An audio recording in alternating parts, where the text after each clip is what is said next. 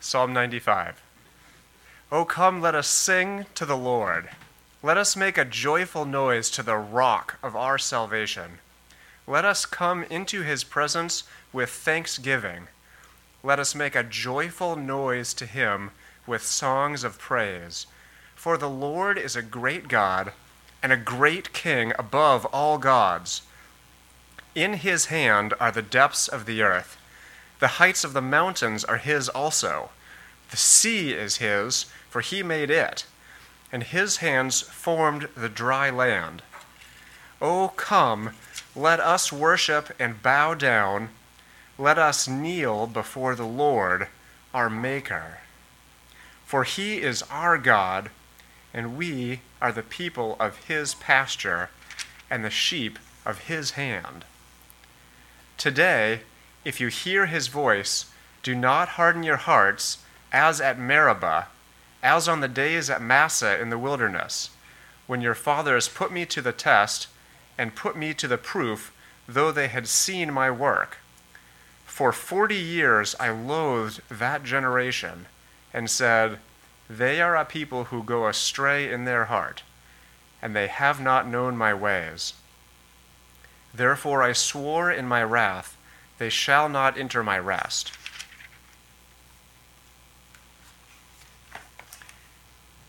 Hebrews chapter 3.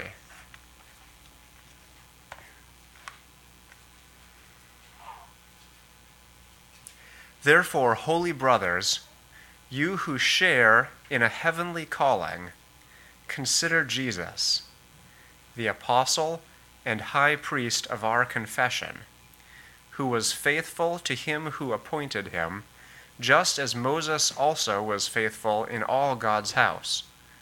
For Jesus has been counted worthy of more glory than Moses, as much more glory as the builder of a house has more honor than the house itself.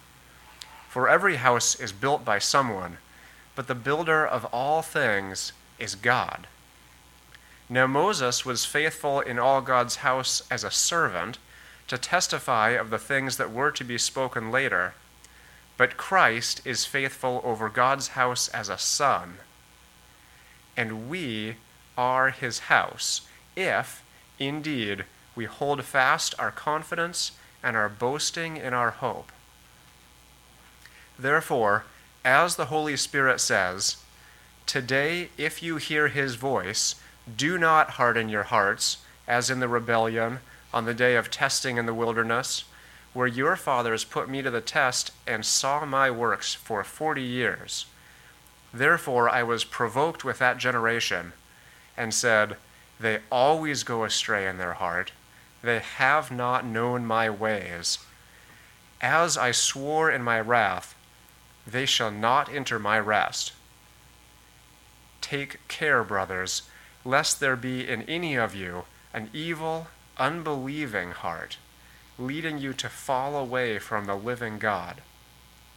But exhort one another every day, as long as it is called today, that none of you may be hardened by the deceitfulness of sin.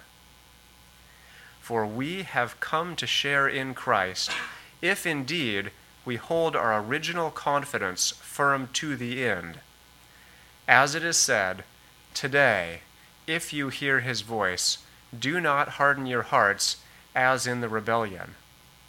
For who were those who heard and yet rebelled? Was it not all those who left Egypt, led by Moses? And with whom was he provoked for forty years? Was it not with those who sinned, whose bodies fell in the wilderness?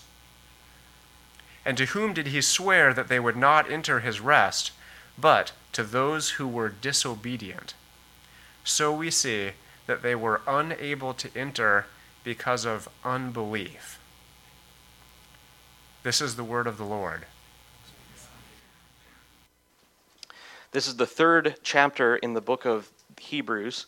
And if you have been here for the past few weeks, you, you know we're going through this book uh, chapter by chapter. And the reason why I want to do this book at this time is as a church, as a culture of Christians together, we have spent many years in the Old Testament scriptures, uh, and we've now acquired a competency in the Old Testament scriptures so that when we hear these things referred to, we know what they mean. We, we remember those stories. Now, if you do not, that's okay. I'm going to cover them in a little bit of detail, but not fully.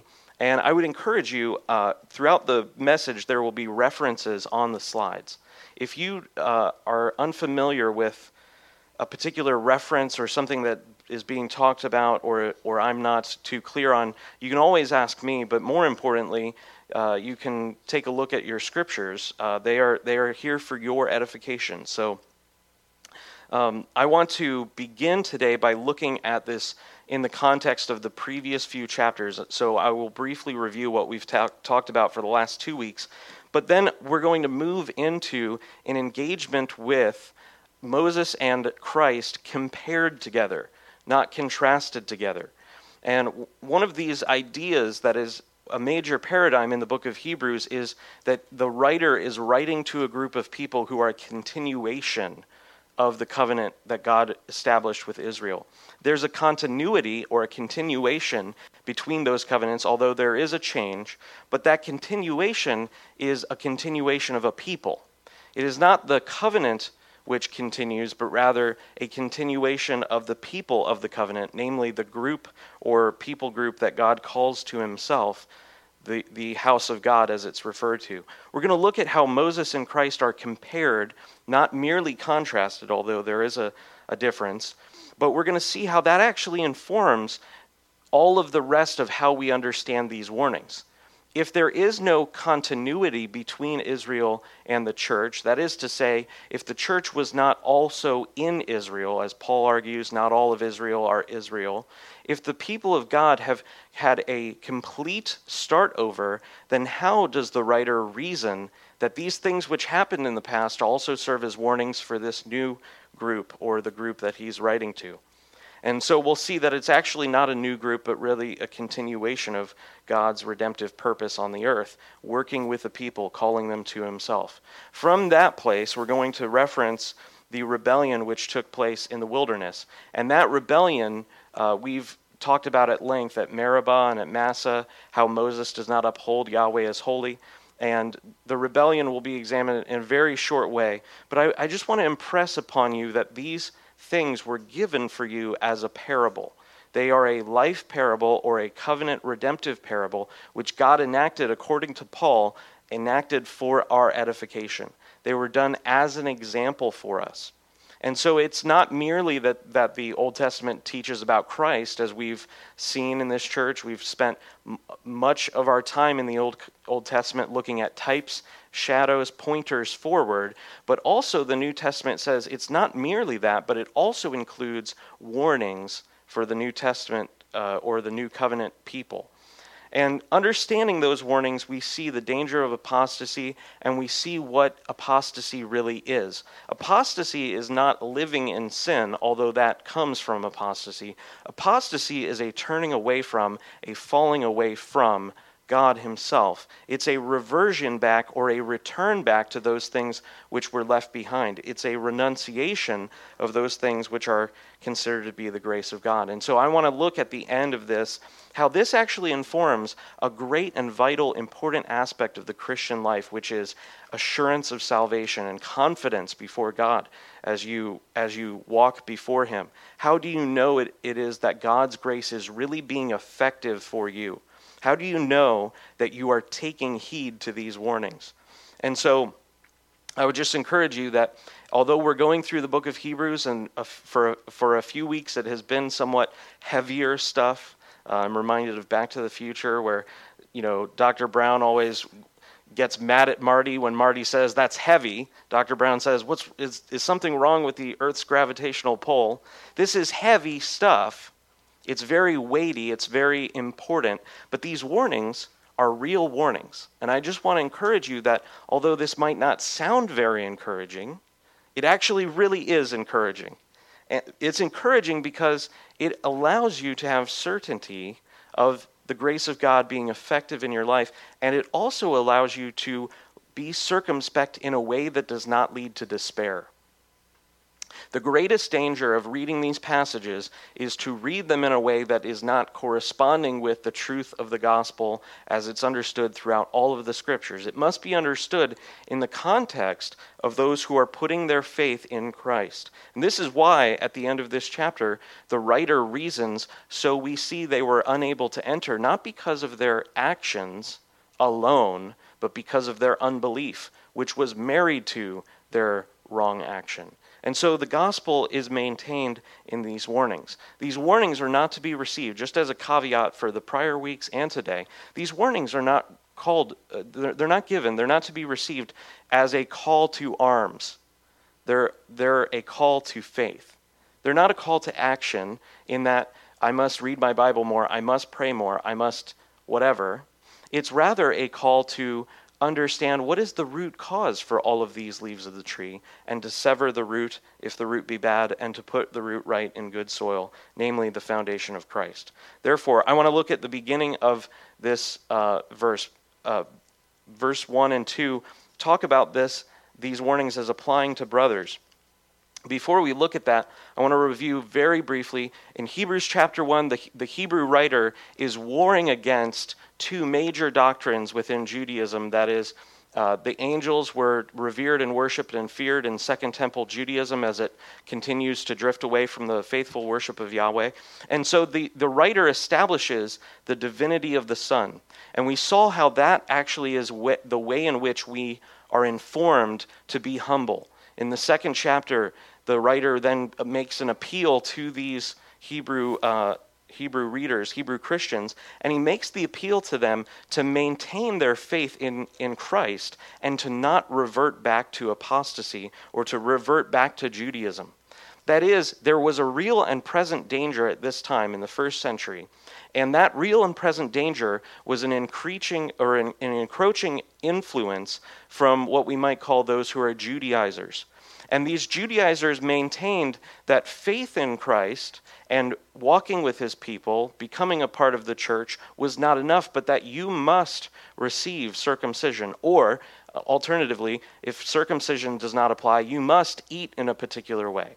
Or, if that doesn't apply, you must behave in a certain way according to the law of God with mixtures and things like this. Paul makes it very clear these cultural provisions the ordinances contained within the commandments, the larger subsection within the larger context of God's law, those have been set aside, for they were only pointers to Christ. The cultural barrier between Jew and Gentile has been removed, and now there is one house that God has brought uh, to, to be manifest on the earth, and that house is the people of God. At this time, there is a real danger of people turning from Christ and seeking to, as Paul says, uh, add to Christ, therefore cutting themselves off from Christ. Paul makes a wordplay saying, if you receive circumcision, not if you receive circumcision apart from your uh, operation, that is, you, if you were circumcised as a baby, it doesn't mean you've fallen away from Christ. Many, many uh, Americans are, are currently, you know, American males are currently circumcised. That's not what Paul's talking about. He's saying if you pursue circumcision as something needed to justify you before God. That is, you say, oh, well, Christ justifies us, but we also have to take on this circumcision, or we also have to abstain from certain meats, or we also have to this, that, and the other thing. Those things which were understood to be the ordinances within the commandments. Those things have been set aside. And at this time, what the writer is doing is he is exalting the glory of Jesus Christ and providing warnings to them to not swerve away from or to veer off of course from pursuing God in faith. And so I want to look at that in the context. He uses the word at the very beginning in this in verse 1 he says therefore. And so it's right to understand this is a continuation of his thought. He's saying because Christ was divine and he became humble in the incarnation, he walked among us and paid a debt that we could not pay. That is, he died on the cross offering up his body as a right sacrifice for those who were to be called brothers. Therefore, the Hebrew writer calls these people who put their faith in Christ today brothers. And he then begins to say that they have a participation in the life of God. He calls them to meditate on Christ's faithfulness. He says, Therefore, holy brothers, Notice he's not talking to the world. He's not talking to non Christians. That's important. He says, You who share in the heaven, heavenly calling, consider Jesus. He invokes the meditation on the deity of the Son, the suffering of the Son, the humility of the Son in his incarnation. He says you should think about Jesus and how he was not only with God eternally, but he took on God's uh, he took on God's mission, that is, in the Father's sending, the Christ receives that commissioning and obediently goes. And then from that, he operates in faithfulness. And though he was God, he suffered terrible things from sinners. Nevertheless, he's, we're told to think about him, we're told to emulate him. The Hebrew writer calls him the apostle and the high priest of our confession. That's an interesting phrase, apostle. Think about that. There's not, not often do we think of Christ as the apostle, but he is an apostle. Verse 2 Who was faithful to him, that is the Father who appointed him, just as Moses was faithful in all God's house. In considering Christ, we're inspired not just to imitate the fact of Christ. We're not supposed to simply be enthralled with, amazed by Christ, the fact of him, that is to say, his coming, his deity, his humiliation on the cross, his right sacrifice that he made. It's not simply to say, oh, yes, Christ was a faithful son in all the things of God, and he rightly represented the Father, and we put our faith in some sort of fact of Christ. We do, we receive the fact of Christ, but we're told to emulate the faith of Christ. What do I mean by the faith of Christ? It's not often a, a, thing considered today, but Christ, in his obedience to the Father, is living an example of faith filled obedience. That is, his obedience was not just external, it wasn't just right behavior extemporaneously from him and his circumstances, it was contextual obedience that was fueled by faith in God. And that fueling of that faith is building on the promises of God. We're told to emulate that sort of obedience, a faith filled obedience which causes us to persist in God. The incarnate Son of God is shown in this verse to have a twofold office one who is sent by the Father, that's what apostle means, a sent one, and also a high priest. And so, as Christ is a mediator to the people of God, he not only represents us to God, that's the one we most often focus on, because that's something that was very much needed. And it's right to in, enjoy that aspect, but also he represents God to the people they were not able to come before God. We, we know this in, in, many times in the Old Testament that the people were warned not to approach. In fact, even in the covenant uh, that God gave them in the sacrificial system, only one person who was designated one time per year could appear before God and the Day of Atonement, coming into the Holy of Holies and sprinkling the blood of a bull upon the mercy seat making an atonement not only for himself, but also for the sins of the priest and the sins of the people. And so Christ is not simply a high priest who goes and stands for our sake, but also he is one who not only goes into the Holy of Holies, but before going in, he came into the land and he walked among us. And so he represents God as the apostle of God. And representing God as the apostle of God, he shows what it is like to have a faith filled obedience. Throughout Christ's entire ministry, including, not limited to, but including his teaching, the miracles, the signs, the wonders, the healings, the deliverances, and his rebuke of false teachers in the public square, Christ faithfully represented the Father. You see, the, the Pharisees and Sadducees weren't just misguided, they were actively perverting the religion uh, among the people of God. They were actively, Christ says, laying burdens upon men.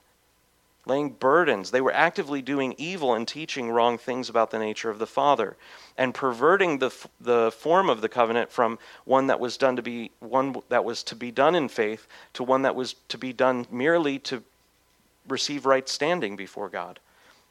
But as Paul argues, they did not know the righteousness of God, therefore they substituted their own. Christ comes as the apostle of God and shows how it is that one can obey God in faith. It's not merely an external obedience that's rigid and formalistic or or tokens of obedience. It's faith filled obedience. It's obedience and confidence in the Father. That's how Christ goes to the cross. He doesn't go begrudgingly. He goes in joy because he knows that we have us, and he goes with confidence, knowing that he goes and is going to be vindicated by God who judges righteously.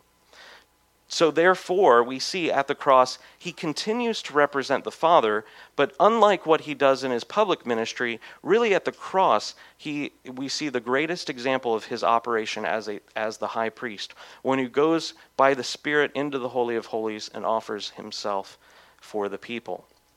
In 2 Corinthians 5:19 it says that God was in Christ reconciling the world to himself and so it's not simply the Son doing an atonement, it's also the Father operating through the Son and bringing the world to a reconciliation in Him. So I want to look at the idea here that there is a continuity in the, between the covenants. Today we have been infected by what I call residual dispensationalism. And what I mean by residual dispensationalism, I'll explain both. Residual, I mean, we don't really believe that. Even in this church, we don't believe in dispensationalism, and I'll, I'll explain what that is in just a second. Res- by residual, I mean it's in the ether of the Christian world in which we live in. If you've ever spent any time on Facebook, you know there are certain people who post edifying things, and then there are other people who post things like, you know, click aim, like if you, you know, agree with this, or type amen if you really are a follower of Jesus. And I love you, but I'm never going to do that.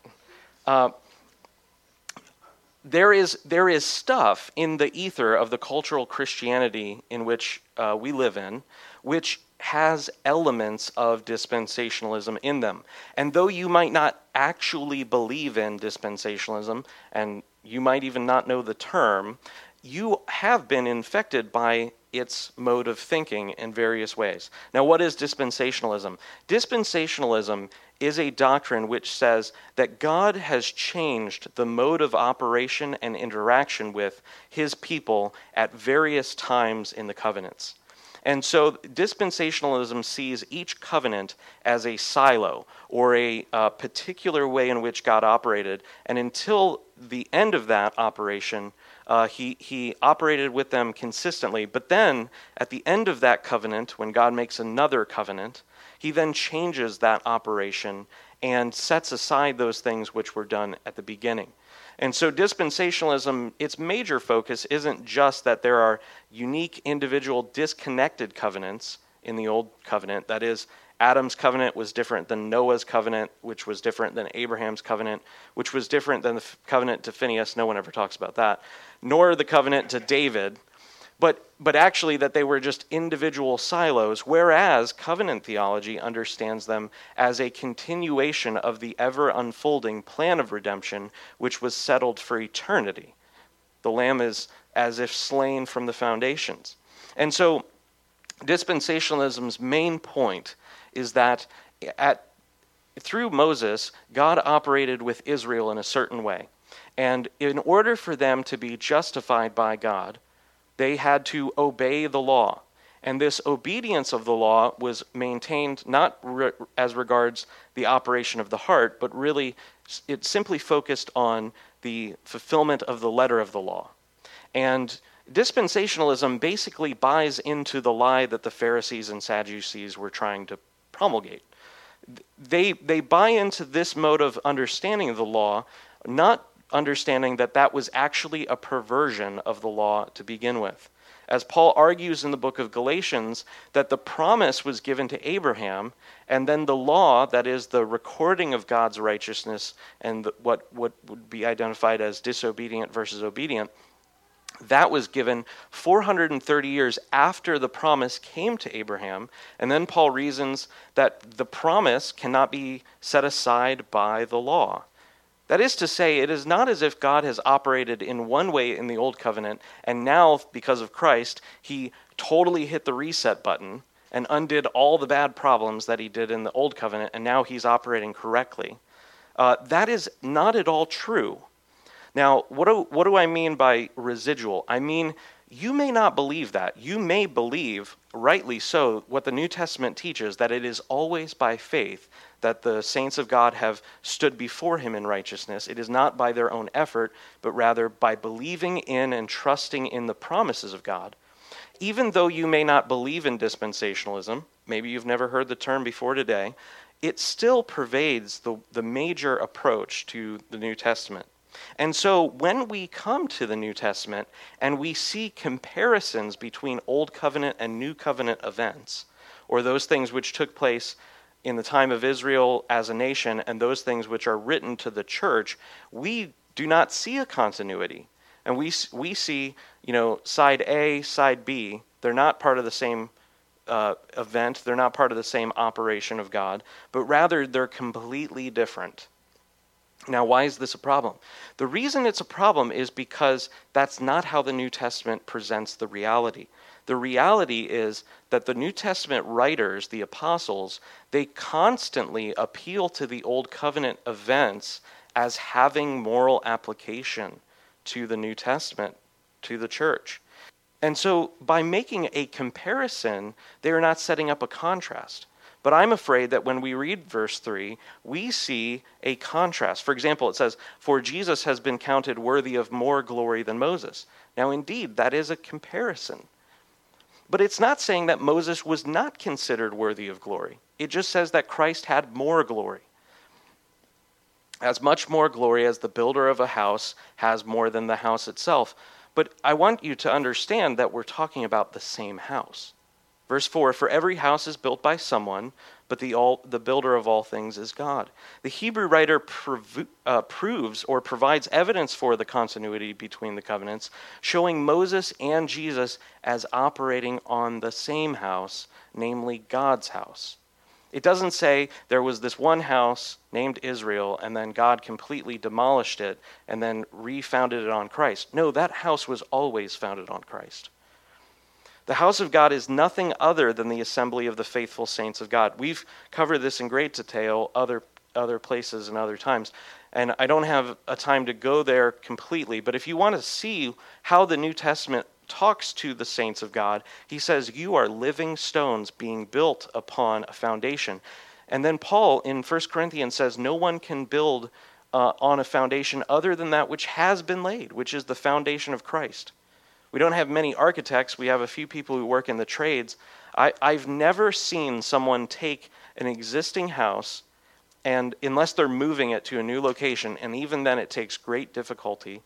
I've never seen someone swap a foundation out from under a house, completely remove it, and then put a new foundation in it without moving the house off. You can't swap the foundation out from under a house.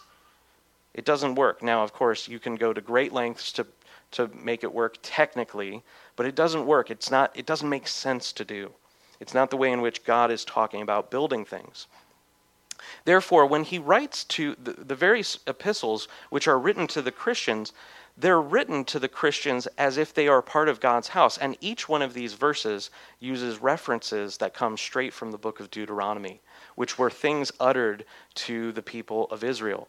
In, in Protestantism, we have a doctrine called the, uh, the priesthood of all believers, a great and right doctrine, which maintains that there is no longer, because God has fulfilled the type of priests in Christ himself, uh, there is no longer a priest class and a laity class, or that is, there is no longer a human mediator which is necessary for you to come before God because you have been atoned for by Christ and you can, by the grace of God, appeal to, to God through Christ. And so that doctrine, which is contained in 1 Peter 2, it says that they're a holy nation and a priesthood. It's a kingdom of priests. They're kings and priests together. And this is the great marriage of the two main threads of God's leadership in the Old Covenant priests, and to some degree, prophets, and of course, kings. He calls them to be a holy nation. But guess what? That's exactly what Moses said to the people of Israel. You are to be a holy nation. You're to walk before God as his special possession. And so we see there's a continuity between the covenants, and that continuity is proved by the fact that there is one house, namely God's house. Verse 5 Now Moses was faithful in all God's house as a servant to testify to the things that were to be spoken later. Now, what is he referring to in that verse? He says, Those things which were to be spoken later, if you remember from the first week, we saw that at the very beginning of Hebrews 1, it says that God has spoken to us in many times and many ways, but now he has spoken through his Son. What the Hebrew writer is saying is that Moses told the people of Israel true and right things which concerned that which was to be spoken later, namely the incarnate Word of God uttered by the Father into the world. Verse 6 Christ is faithful over God's house as a son. The contrast is here only as regards hierarchy.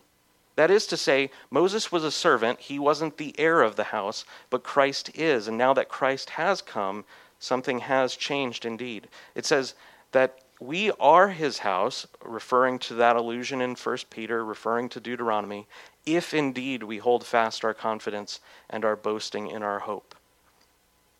Namely, it's right to boast not in your works, but it is right to boast in the gospel. It's right to be confident in the gospel. And understanding that we are members of this house, we are bricks in the wall, if you will, we are to understand the continuation of the covenant as a thing that helps us, without which we don't understand the Bible. Really, Christ is showing himself as the heir of the house. That is, he is the son of the house. And the heir, of course, has much greater glory than a servant, right? If you've ever, perhaps you, you don't know much of servants, uh, but they're not treated with the same honor as sons. I don't really know of a cultural example other than Downton Abbey for you to go see a visual parable, but although the servants are not treated disrespectfully, they're not given the place of honor that the family's given. Namely, when Christ, the heir of the house, comes, he brings with him a greater glory to the covenant. And indeed, the new covenant as being a final word from God is indeed greater, but nevertheless, it's the same house. Moses, both through the execution of judgment against Egypt and the warnings given to the people, faithfully testified to the severity of falling away from Yahweh. All of the obedience which is which the dispensationalists uh, pervert into a wrong approach to the law of God, all of that obedience was to be done in the context of the deliverance which has already come. The law does not the law is not given before God brings them out of Egypt. Grace always precedes precedes the law. Nevertheless, Moses, by God's commission, established the people. He did this by showing them the glory of God through the judgments which he wrought on Egypt, and also the miracles which he performed by God's grace in the wilderness.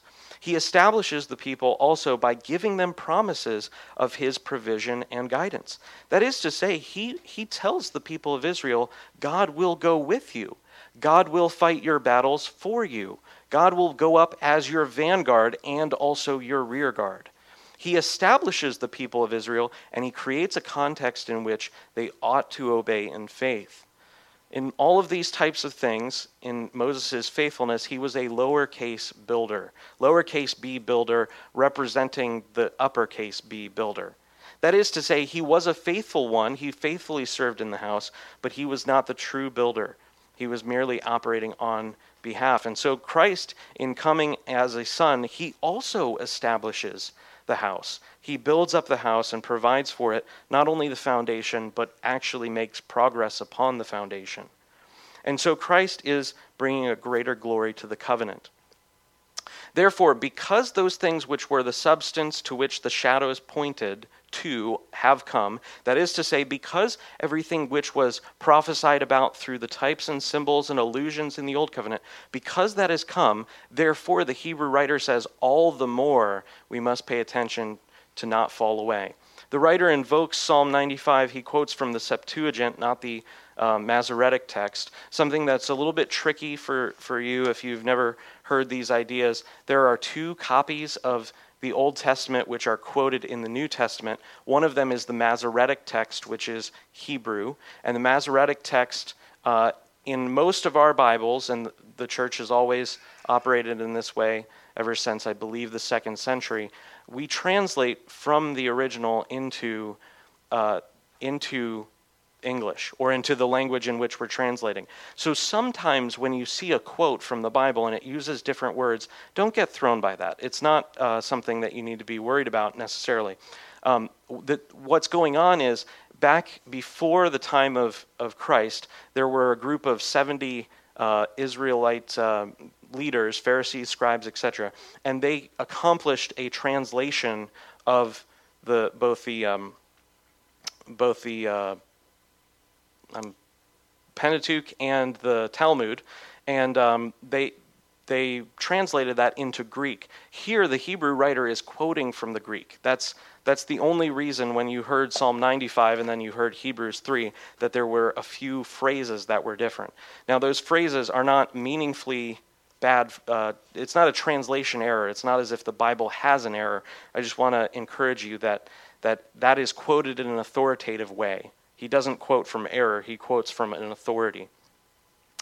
So he says in, in uh, verse 7 Today, if you hear his voice, do not harden your hearts as in the rebellion on the day of testing in the wilderness. Now, I want you to think about this. Psalm 95, as we heard today, was said to the people of Israel.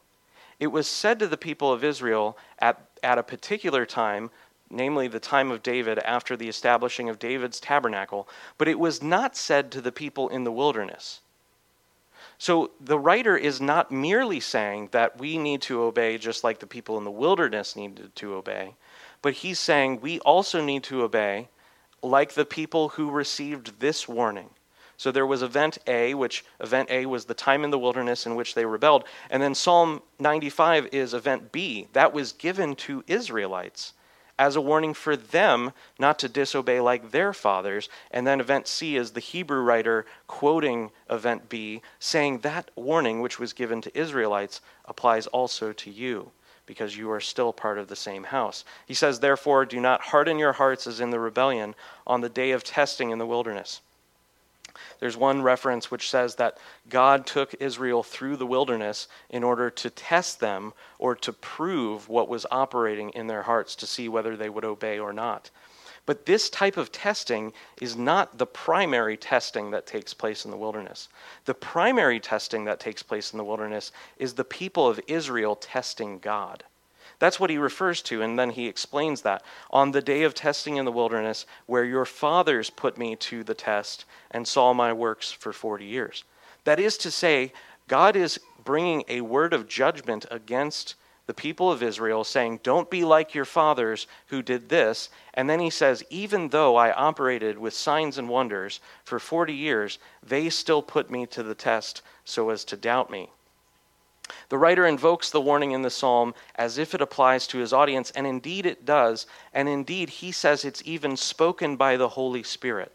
Now, Psalm 95 was not, at the beginning of Psalm 95, it does not say the words of the Holy Spirit right? We, if you've ever spent any time in the book of Psalms, you see sometimes a Psalm of David, a Psalm of Asaph, a Maskil, th- these various uh, introductory phrases. But if you turn to Psalm 95 in your Bible, it doesn't say at the beginning a Psalm of the Holy Spirit, does it?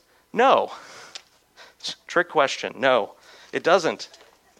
What the Hebrew writer is saying is that the Holy Spirit, by the mouth of the psalmist, wrote a prophecy, a warning of judgment, should they fall away, and then he calls that something that was spoken by the Holy Spirit. That is to say, he upholds the understanding that the psalm has divine authority.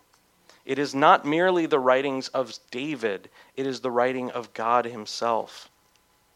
In the rebellion, Israel grumbled against God and his servant Moses. And indeed, you see these times, if you remember back to especially the time at Meribah and Massah, they, Moses is, is being you know, persecuted by these Israelites, and then he goes and appeals to God, and God says, Actually, they're rejecting me, not you. This happens with Samuel as well, doesn't it? When, when God is appealing to Samuel, and Samuel says, Lord, they, you know, God, they want a king. And, and they're persecuting me. And then God corrects Samuel's thinking, saying, No, it's not because they're rejecting you, but they have rejected me as their king. So here we see that they are rebelling against God. They turn aside due to their unbelief, and they doubt the promises of God. If you ever want a great one chapter summary of what the Old Covenant is about, I would encourage you take 10 minutes, sit down with Psalm 78, and read the whole thing through. It's an amazing, wonderful summary of what happens in the Old Covenant, how God uh, pleads and appeals to and creates mercy for the people of Israel, yet they consistently turn away. Even up to the time and including after the time of David, the people of Israel turn away. And so in Psalm 78, it's, it mentions these various things that God delivered them from Pharaoh and from Pharaoh's chariots, though they still doubt him. Even, he sent, even when he sends bread from heaven, they, they're hungry in the wilderness, and God knows the needs of his people. So he sends bread from heaven, and then they appeal to him to give them meat. And so he sends quail from across the Red Sea. And literally, the Bible says that the quail would fall like dust. Remember this idea that God caused the gnats to fall on Egypt, and it says that they he called, called down gnats as if they were dust on the people. The judgment against Egypt for Israel becomes a blessing for them. He literally, if you wanted to imagine it this way, you're hungry, you want something to eat, and like all of a sudden, whoppers from heaven start falling all around your tent. Hallelujah! I, if, if you ever want to know how hard it is to hunt, especially in the wilderness, uh, just talk to John Gray about how long it takes to find a deer.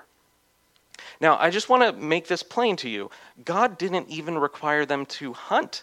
The, the quail would fall down, and you just have to, like, step on it or grab it and cut, you know, butcher it. Not to be too crass, but the, the point was they didn't even have to really try. They were given everything that they possibly could have needed, and yet, time and again, they rebel against God, saying that He will do us harm that obeying him means nothing, that he's no God at all, we should turn to these other gods of the nations around us. And they also doubt whether he will fight for them. Finally, at this moment of uh, the waters at Meribah, their unbelief and rebellion erupts in such a violence that it even provokes Moses to sin. And for this one sin alone, God says to Moses, because because you did not honor me as holy. That is to say, Moses was faithful up until this point, doing everything that Yahweh had commanded. And Moses was told to speak to the rock, and it would, uh, it would pour forth water from him. But Moses acts out a prophetic symbol saying that the rock is Christ, and so he strikes the rock.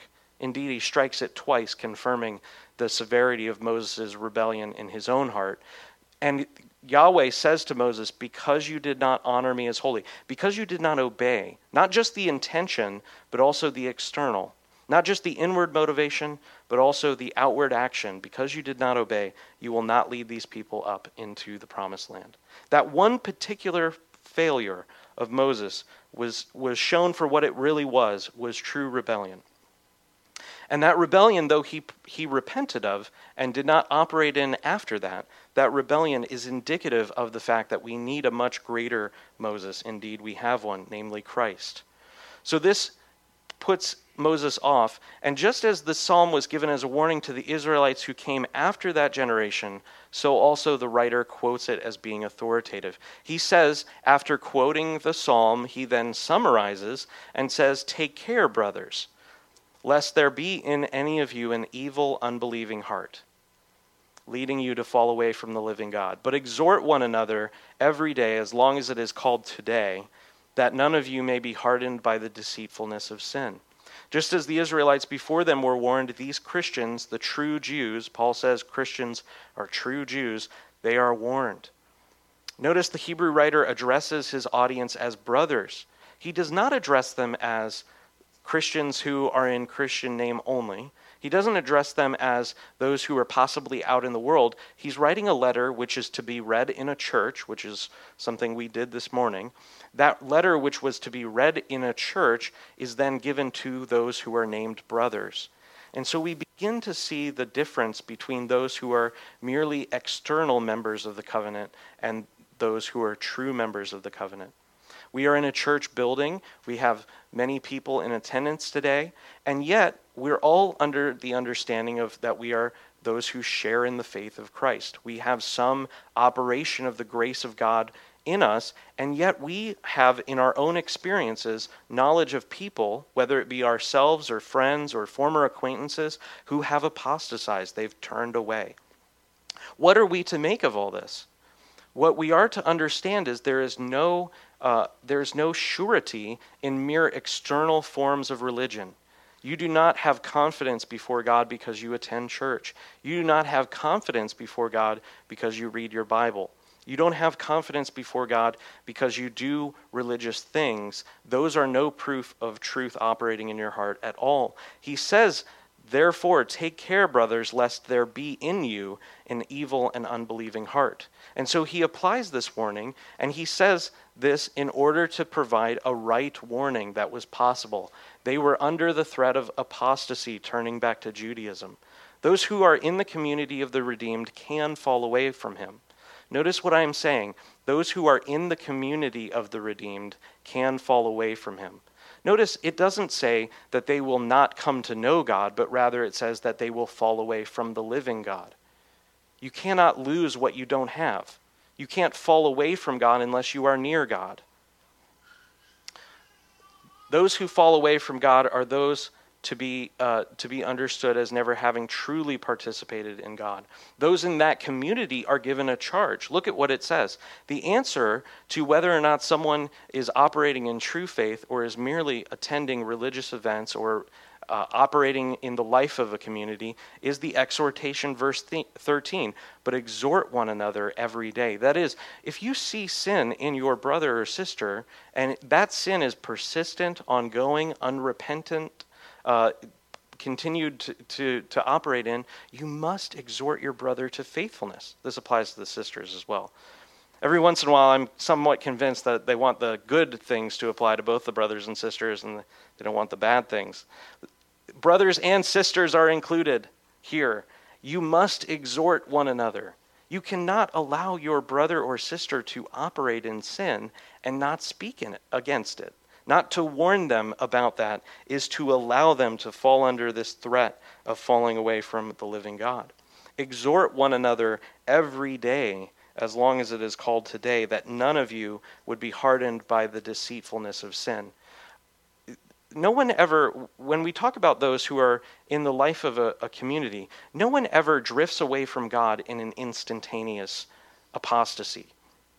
Great apostasy, that is, a falling away from Christ, a renunciation of the doctrines of grace, a renunciation of the scripture as being authoritative and helpful, uh, the, the renunciation of Christ's work on the cross, none of that just happens in a day.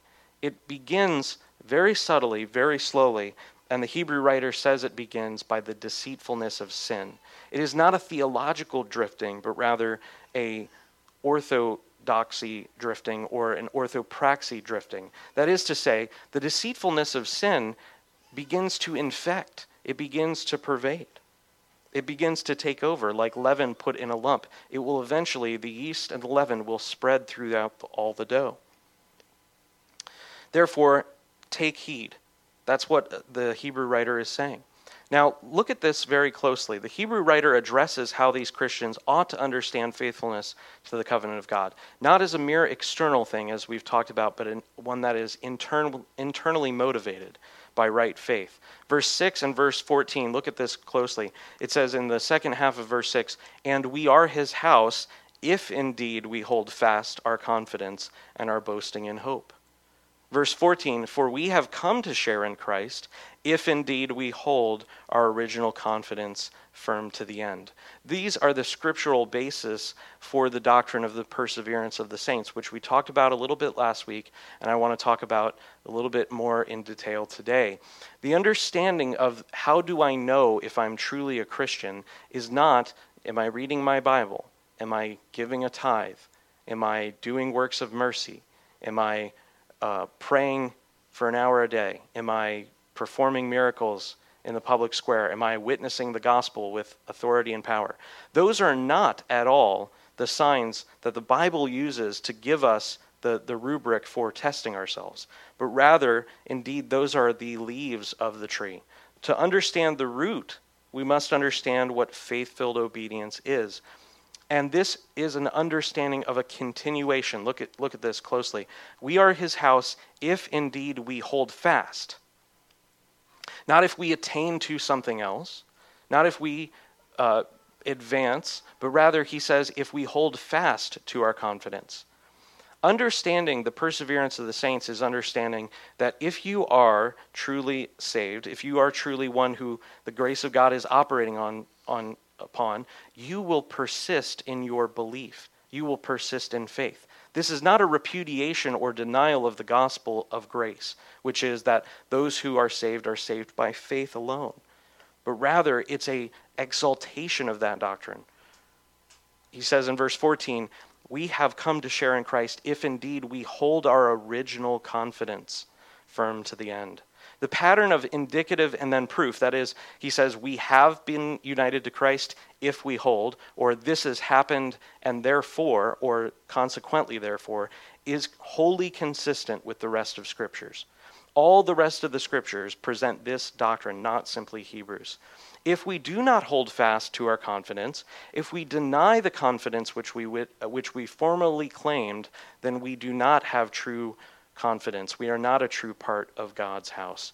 If we lose that original confidence, we are not true partakers. Read these in a logical negative. Verse 14 For we have not come to share in Christ if indeed we abandon our original confidence.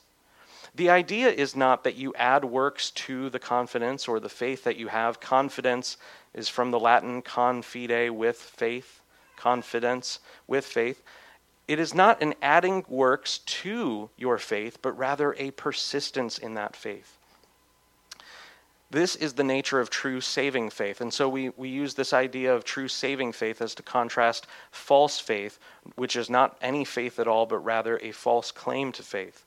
Whether your obedience seems exemplary or if your walk is beset by continual, although repenting against sin, sin that you hate and sin that you war against, whether or not you are having a good day or a bad day, the understanding of the authenticity of your faith is based upon the object of your faith, not your performance.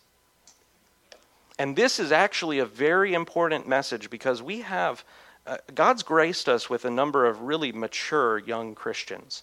I'm, I'm, I'm honestly impressed uh, when, I, when I talk with some of you uh, about your, your zeal for God and your desire to hunger for the things of God, your desire to acquire knowledge of His Word and, and put in, in practice the things of His Spirit. There's a, a genuine hunger for the Holy Spirit in this church, there's a genuine hunger for knowledge. It's very seldom that those two things meet.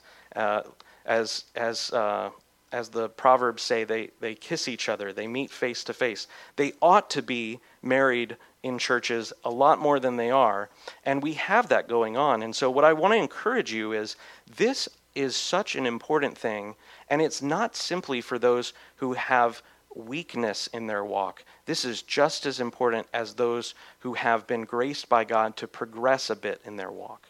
The reason being is if you get distracted from the object of your faith and you begin to allow your assurance to be based on your current and ever increasing maturity in the faith, then you will eventually stumble and fall.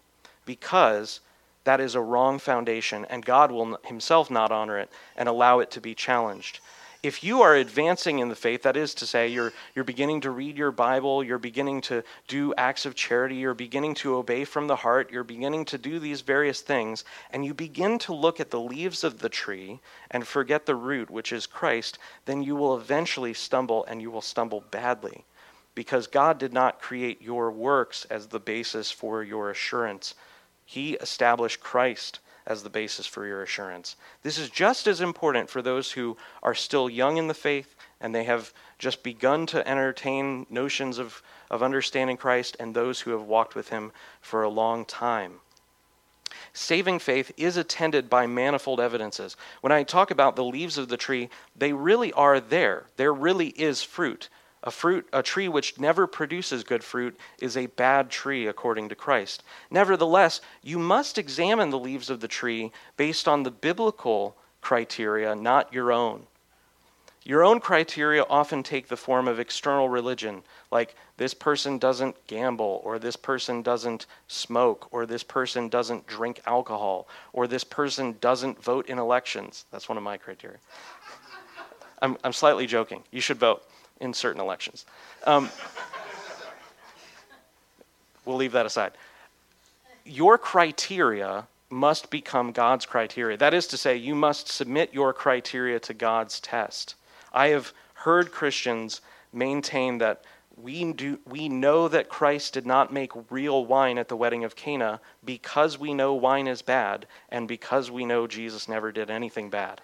That was the train of logic which they have supplanted the truth of God's word with. Now, that's a doctrinal problem, but there are many more uh, behavior issues or, or ways of thinking about life problems that are of the same nature it's not as if you can just take your own criteria, reads these certain authors, or listens to these certain worship songs, or you know operates in these types of gifts, and you're really a healing guy, so you dismiss the deliverance guy, or you're a real you know physical healing guy, so you spurn the inner healing guy. Those can't be your criteria for operating in the faith, especially if you are someone who has some understanding and knowledge. Paul warns us. He says, knowledge puffs. Knowledge is, is not always a good thing if it's not attended to with a heart of wisdom.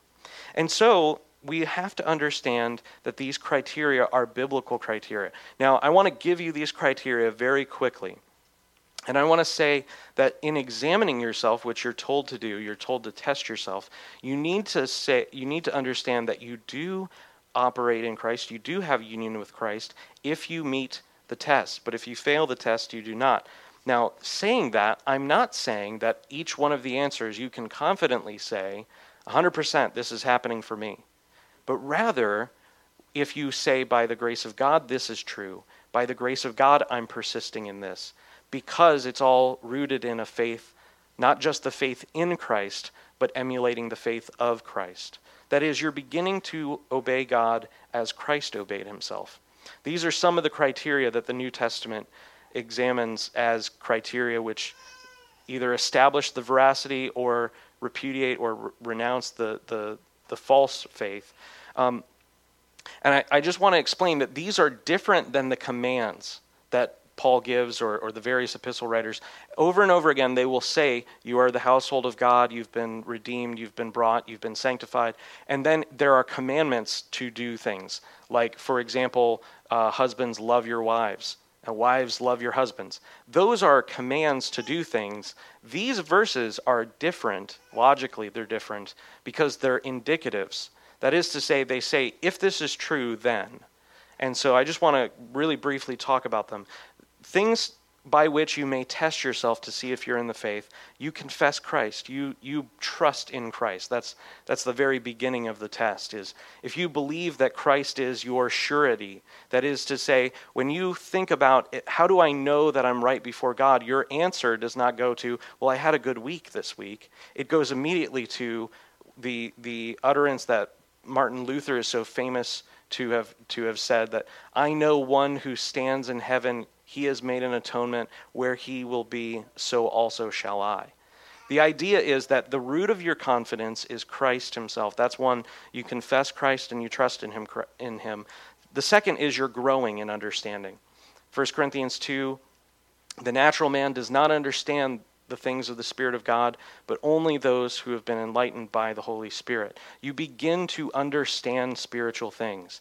Everything about the Christian faith is not a persistent and continual mystery to you. That's another indication. The other indication is you want to obey God. This was referenced in the first teaching uh, in John 7 that those who uh, those who desire to do the will of God will know the teaching that it is from Him. Christ says of His own teaching that if you want to do the will of God, you will receive Christ's t- teaching. And then also 1 John 2 3. Uh, if you sin, you're disciplined. We'll get to this in, uh, I guess, 10 weeks in, in the book of Hebrews. God proves that you're His child by, by the fact that He disciplines you.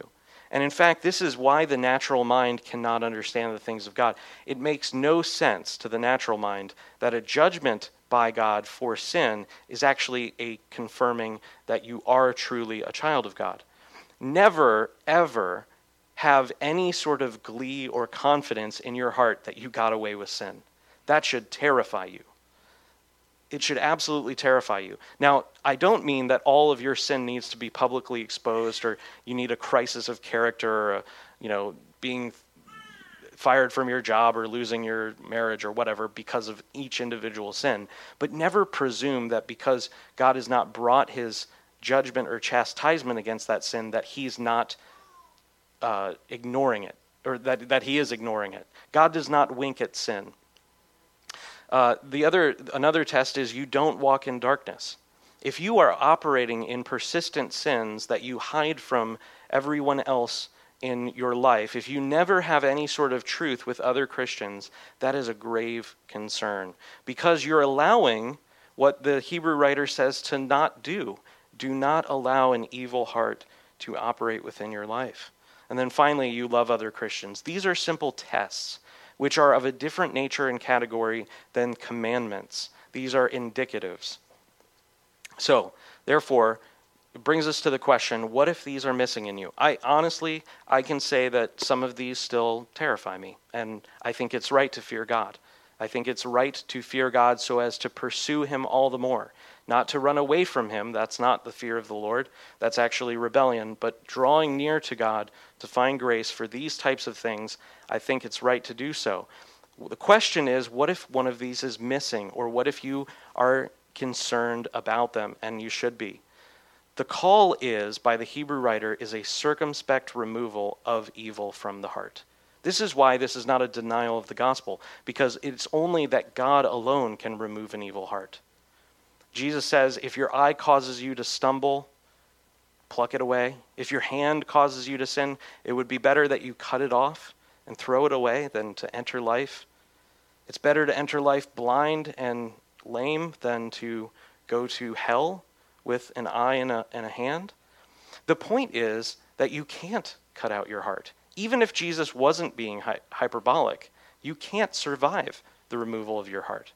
And so, what does this mean? It means that the great promise that God gave through the mouth of Jeremiah of the new covenant promise, that is, that he would take out their heart of stone and place into them a heart of flesh. And not only that, he would give them their, the Spirit of God, and by that Spirit of God would write upon their heart the very commandments of God so as to be able to perform them from the heart. That is why the Hebrew writer says, Don't let an evil heart operate in you, because it's a denial of the gospel. It's a denial of the, the, uh, the truth of, of Christ.